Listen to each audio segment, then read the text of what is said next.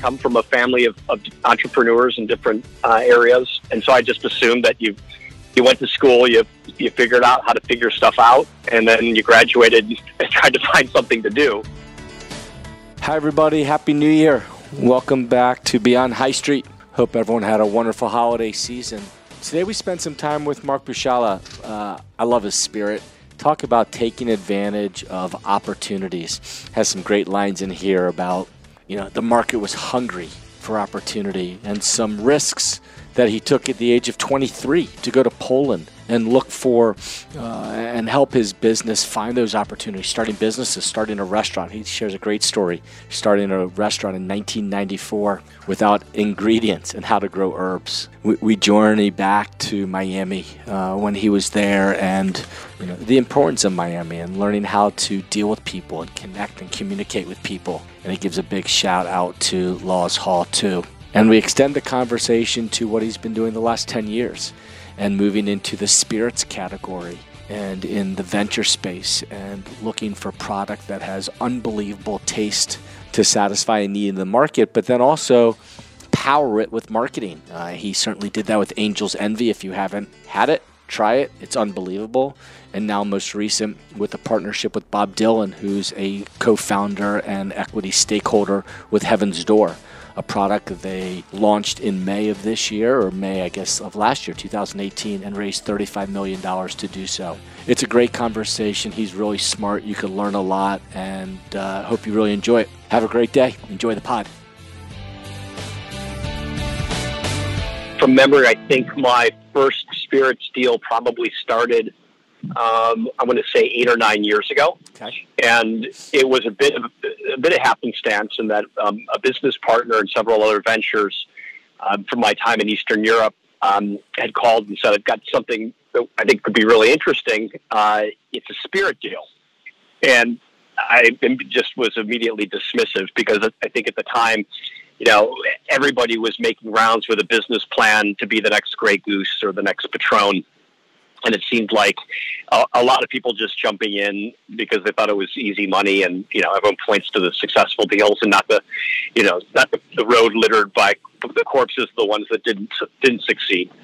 Uh, and he said, "Well, this is different. This is this is going to be in the whiskey space, and if you look at the category." You know, no one's running at it with anything new, um, different positioning, uh, different way of thinking, and I think there's some great opportunity. Just you know, look at look at the category and let me know what you think. So, you know, did entrepreneurs do. You go on online and start looking at case studies and sector reports, and I was just blown away by the fact that the multiples for a successful business were like uh, like software exits, and they were typically tied to rev- revenue multiples of anywhere from six to ten times revenue. And it it seemed at first blush that the you know, no no real barriers to entry and low capital costs. So sounded like an interesting opportunity. And the reason he was presenting it was that there was um, a master distiller of some renown that um, really wanted to, uh, you know, be part of a, a, business that he owned equity in. He was a master distiller for Brown Forman for 40 years, and wanted to come out of retirement and, and have some equity in a, in a, a whiskey that he owned. So it sounded interesting. Um, the, the thought, the immediate thought was it's as much about the marketing as it is about the liquid.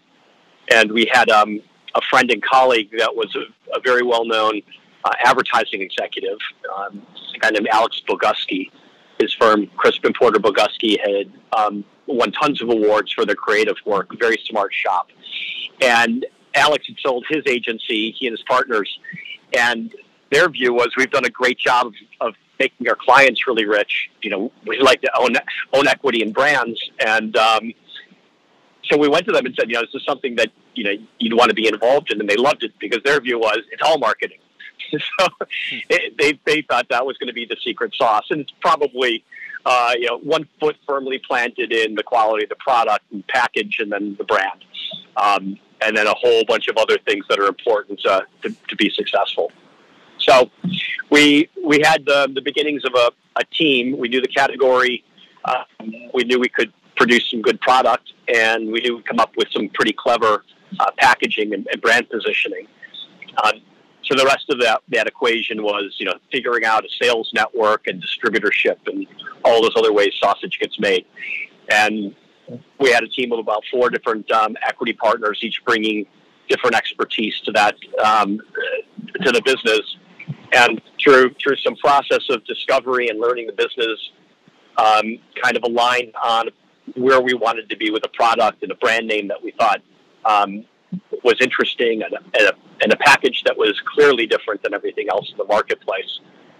And that was you know, happily so six, six months from let's put this band together to this is what it could look like. And um, our first product, Angels Envy, was kind of born from that collaboration.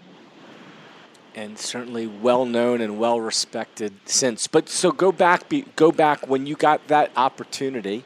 What, what, what were you doing right then? Were you it's in the in the investment space, in real estate space, and obviously not in the spirit space.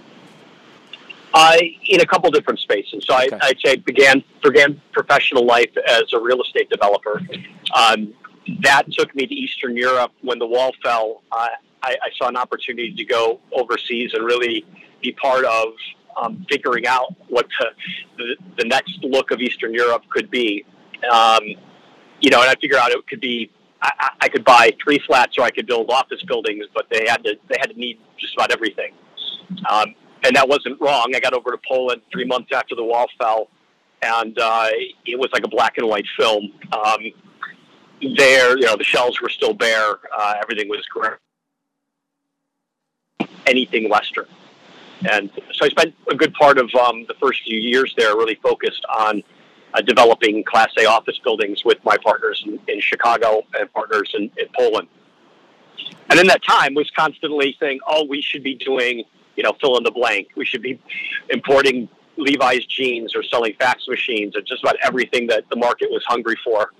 And uh, my colleagues in the States said, kept telling us, yeah, we're real estate developers. I, I'm sure there's a need for those things, but that's not what we do.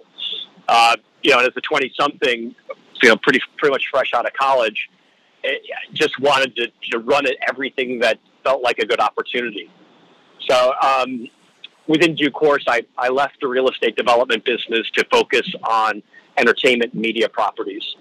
Uh, and from that stemmed lots of other developments and projects. So everything from music television, um, which we sold ultimately to uh, MTV, um, to uh, bowling centers, family entertainment centers, multiplex cinemas, you, you name it. If you could think of something that worked – in the U.S. Uh, you could probably introduce it in in Poland and throughout the region. Um, and as long as you as long as you figured out how to not get screwed, um, you could find a path to success. And, so there was a, yeah. Go ahead. Sorry.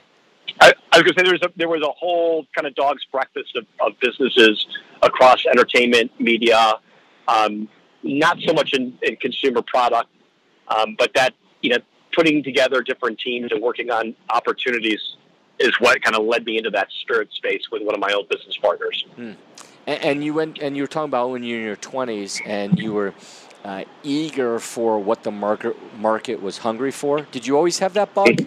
Was that something that you had as a high schooler and then at Miami, or is it something that once you got into business, you started to see you were reading, you were learning, you understood opportunity, and wanted to take advantage of it? I'd say more the latter. I, my, I, I guess I come from a family of, of entrepreneurs in different uh, areas, and so I just assumed that you you went to school, you you figured out how to figure stuff out, and then you graduated and tried to find something to do. Uh, I remember um, everyone, you know, trying to trying to create job applications and getting rejection letters, and I just figured I'd, I'd get to Chicago and I would um, I, I'd start a business, and I didn't really know what it would be. Uh, but I, I liked real estate, and I thought that that would be something that I, you know, I could I could certainly figure out on my own. So that's what I did when I when I got to um, to Chicago, and realized you know it helps to have some income so you can pay your rent and eat. Um, so that that part of the equation was missing from my plan. Um, and ultimately, I, I joined a firm, um, development company, which uh, was interested in going overseas, and, and they saw the opportunity in uh, in Poland, particularly, and throughout the region. Um, so I think at the end of the day, they needed uh, they needed someone in the company that was expendable, and that was, certainly was me. Uh, at 23 years old, happy to you know pack a suitcase and go anywhere. And um, and frankly, I think anyone with a maybe a different temperament would have would have burnt out pretty quickly because these were not not the most uh, hospitable environments to to move to. And you know, I certainly saw a lot of expats come over with big companies, and six months later, they were they were moving back back home. Yeah, what was the hardest part for you in that uh, going to Eastern Europe and, and, trying to learn business? Uh, well, I guess everything was broken to begin with, so that that was the opportunity. Um, there wasn't a, a, culture or an understanding of business as usual; it didn't exist, um, and you know, I, I think that you just constantly had to fight the uh, the idea that it's it's impossible. There's a Polish expression, it's not it's not possible, and that could be just about anything. Can I ask the hotel if you can get an extra towel? It's impossible.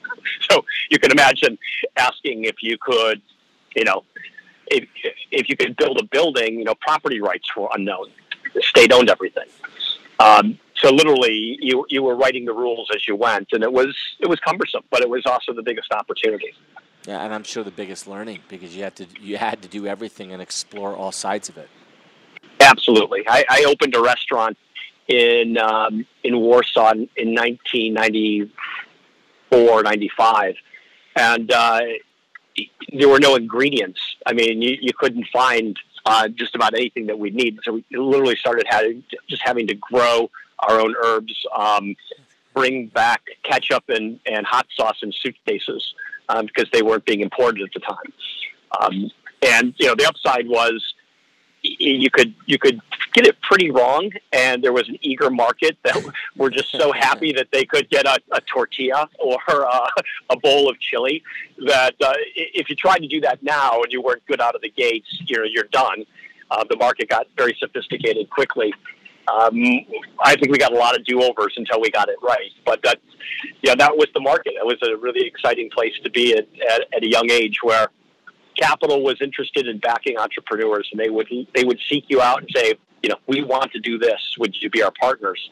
And that's uh, pretty much the inverse of, of the way it is in the U.S., where you've got an idea and you've got to go out and get people on board to give you money. Yeah, that's amazing. And you talked a little bit about Miami and just figuring it out and then landing in Chicago like so many Miamians have. How, what about the the friends and colleagues from Oxford that you still interact with, stay in touch with, people that you have even done business deals with, or the relationships from 30 years ago to those relationships now? Uh, I, I don't know if my experience is unique or not, but certainly there's a core group of friends that we made at Miami that have remained really close friends to uh, with today. Both in the fraternity, I played soccer at Miami. Those, those groups of guys are, are great friends, and you know, in our in our, I guess I'm not going to say what our age is, but we're at a point where a lot of them are, are have enjoyed some success, and um, it's kind of fun to have ventures that uh, your friends can participate in. So I, I think in um, in Angels Envy and Heaven's Door, I, have got a, a, good dozen friends that are, are investors with me. That's great. And when you when you think back to your time at Miami and just figuring it out, and you said you were already interested in real estate, is there something you did that you look back and say that really helped me uh, as I moved into my 20s in Chicago, or is, or is there something that you didn't do that you look back and say, I wish I had? Hmm. Um, it's a good question. I've got a son who's um, going to college next year, and he doesn't believe me, as most sons don't believe their dads, um, that you don't really graduate with a, a, a, pool of knowledge that's going to be directly applicable. Um, and I told him I went to business school, and I don't know if I learned anything that prepared me for life outside of the university. And it's a, it's a bit uh, hyperbolic, but in reality, you know, it's it's learning how to deal with people. It's learning approaches to thinking. I, I you know, outside maybe an introductory accounting course. Um, you know, I don't know that necessarily I left saying I've got a great insight from that class and I'm going to go and, and leverage it. Um, so, you know, my, my advice is, you know, pick a school that feels right for you in terms of the people and the size and everything else and, and You know, that's that should be a, a core focus. Um, when I'm interviewing people, I, I don't even know if I look where they went to school. It's about who's the person on the other side of the desk that I'm talking to. Um, but I think it's very different from the messaging that they're told. So um, for me, you know, Miami was a great place for that because the people that I hung around with were very kind of like-minded, even if they went to work for big businesses. And um, you know that notion that you can go out and and start your own thing and figure it out. Oh, you know what? I'm wrong. I, I took Laws Hall and Associates, which I, I hope is still a program at Miami. Yep. And that the, the student-run advertising agency that by far was the most uh, applicable because you were it was a business and your your peers uh, were your work colleagues and you you were pitching to professionals in their own industry um, and and hopefully with some insights that were actually commercial. So I thought that was a great learning experience, and um, you know I would certainly say it, that's a, that's a great great kind of uh, endeavor, and I, I hope that Miami has more of those kind of programs because those real life experiences are invaluable. Yeah. No, I think, and I was just back on campus a little bit ago. It's unbelievable what they've done in Oxford and the Farmer Business School and taking more stuff out of the classroom into practical experiences so people can really understand how to work versus just the uh, I guess business discipline that comes with the name mm. of a class. Really important. Yeah.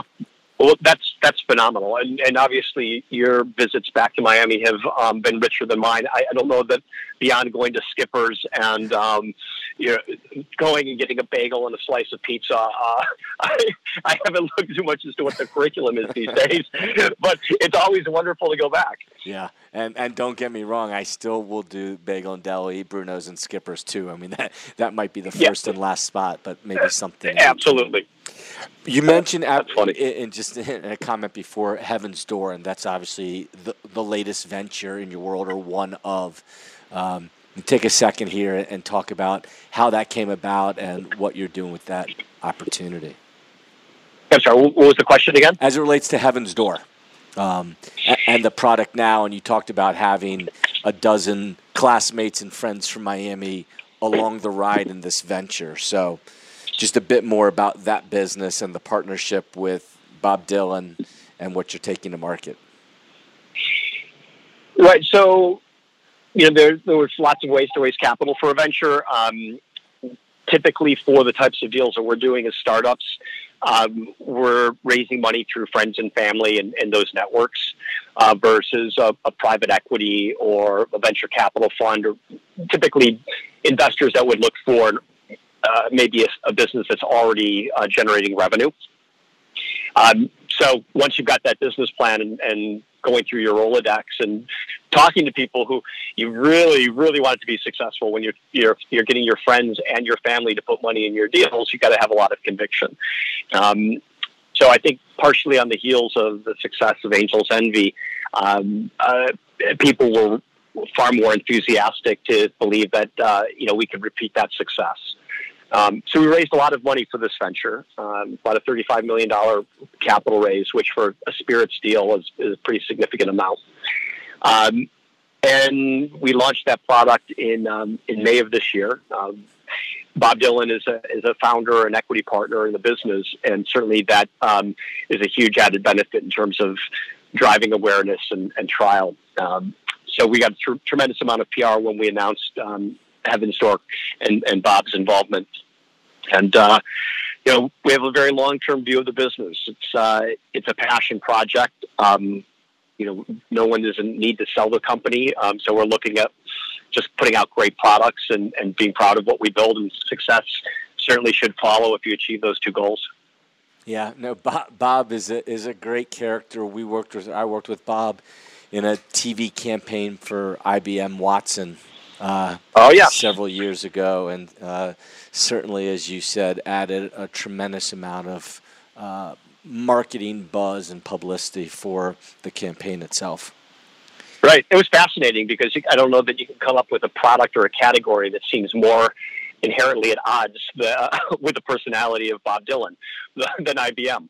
Um, but it, it was very successful. Yeah, we we had several in there that were unique in their own way, sure, and the storytelling was great. And so, what's what's next for you? Is it Uh, how much of your world still is in development from real estate projects versus spirits only, or are you still in the whatever the market is hungry for? Mm-hmm. Um, it's taken me a long time to get disciplined enough to say no to a great opportunity. Uh, and I probably only can say it because of you know limited bandwidth. But I, am still very much interested in doing more in spirits, and we've got a couple projects in the works. Um, we, I'm still doing real estate, but um, very opportunistic in, in the kind of projects that we do. And I'm in the food and beverage business as well. So with restaurants um, and special event spaces uh, solely focused in Chicago. Um, and there's an intersection of, of those businesses um, in, in hospitality. I'll be doing a boutique hotel project in Nashville, which will be um, tangentially involved with the, the brand center and distillery we're building for Heaven's Door. Cool. And, and, just a kind of a closing thought here, just on venture and venture capital and and the buzzwords of the day. And we certainly are at an all-time high of entrepreneurs and founders. And at the moment, it seems like I don't want to say endless capital, but there's there's a lot of capital out there. Um, oftentimes, when we get to that point, we maybe people are starting to think, is there too much here? I'm curious, just your thoughts to those that are investing in startups, as well as those that are entrepreneurs looking to raise capital, things that they need to consider or be aware of in the market? Well, not all capital is the same for sure, and it's an obvious statement, but I don't know that people appreciate the differences. And when you're starting a first business, uh, or even your your tenth, um, an enthusiastic, well capitalized partner, it's hard to, to you know look look down your nose at. Um, but you really have to understand what what is the makeup of that partner. What are they bringing? Are they bringing um, just capital? Are they are they really bringing expertise? Because I've had lots of VC partners that seem to have lots of sector expertise, but they also have lots of deals. And how much are you going to rely on that expertise for building your business? And how much autonomy will you have? Um, and some capital can be very fickle and and you need people who are very much aligned with what you want to do with the business uh, and have the constitution that when things aren't going right to be solution oriented so you know sometimes with um with VC if it doesn't look like it's going to be that 12x return that they hoped they can decide to put their focus and capital somewhere else pretty quickly um, so I, I tend to like having um, high net worth individuals for early stage businesses, um, because while it's while their capital is very important to them, um, they're not driving strategic decisions. And know, you'd end up with a lot more partners, so you've got a lot more people to manage, but you still get to largely be in the driver's seat. And that, in, at this stage of where I am, is is pretty important um, early on, having a partner that's bringing capital and know-how was, was very important. But there's also trade-offs, right? You, you, may not have the final say in a split decision, and that's that's a tough lesson to learn. Hmm. And, and, give me the the final marketing plug for Heaven's Door. Why Heaven's Door over the other? Mm. Well, when we when I first started talking to to Bob, the the point was that this has to be all about the whiskey and that whiskey drinkers are going to be cynical if there's a celebrity attached to it. So uh, he's not the brand, and the, the quality of the liquid is paramount. And that was music to his ears because he didn't want to be the brand. And in fact, we, we even talked about whether it would even be apparent to people whether he was involved or not. Um, so this when we kind of aligned on this idea of using Dylan's artwork, his visual artwork, nothing to do with his music, as the inspiration for our bottle design, and talking about kind of this positioning where art meets craft and and collaboration with great master distillers from all over the country. It was something that really resonated. Um, so you know, we don't bury the lead that this is his product, but it's not about him. It's about great whiskey, and we we spent a ton of time on liquid innovation, and we when we finally um, came out, we had the top five whiskey critics in the country uh, rave about the liquid. That was gold. Like this, this can only do well if we continue to put out great, great whiskey.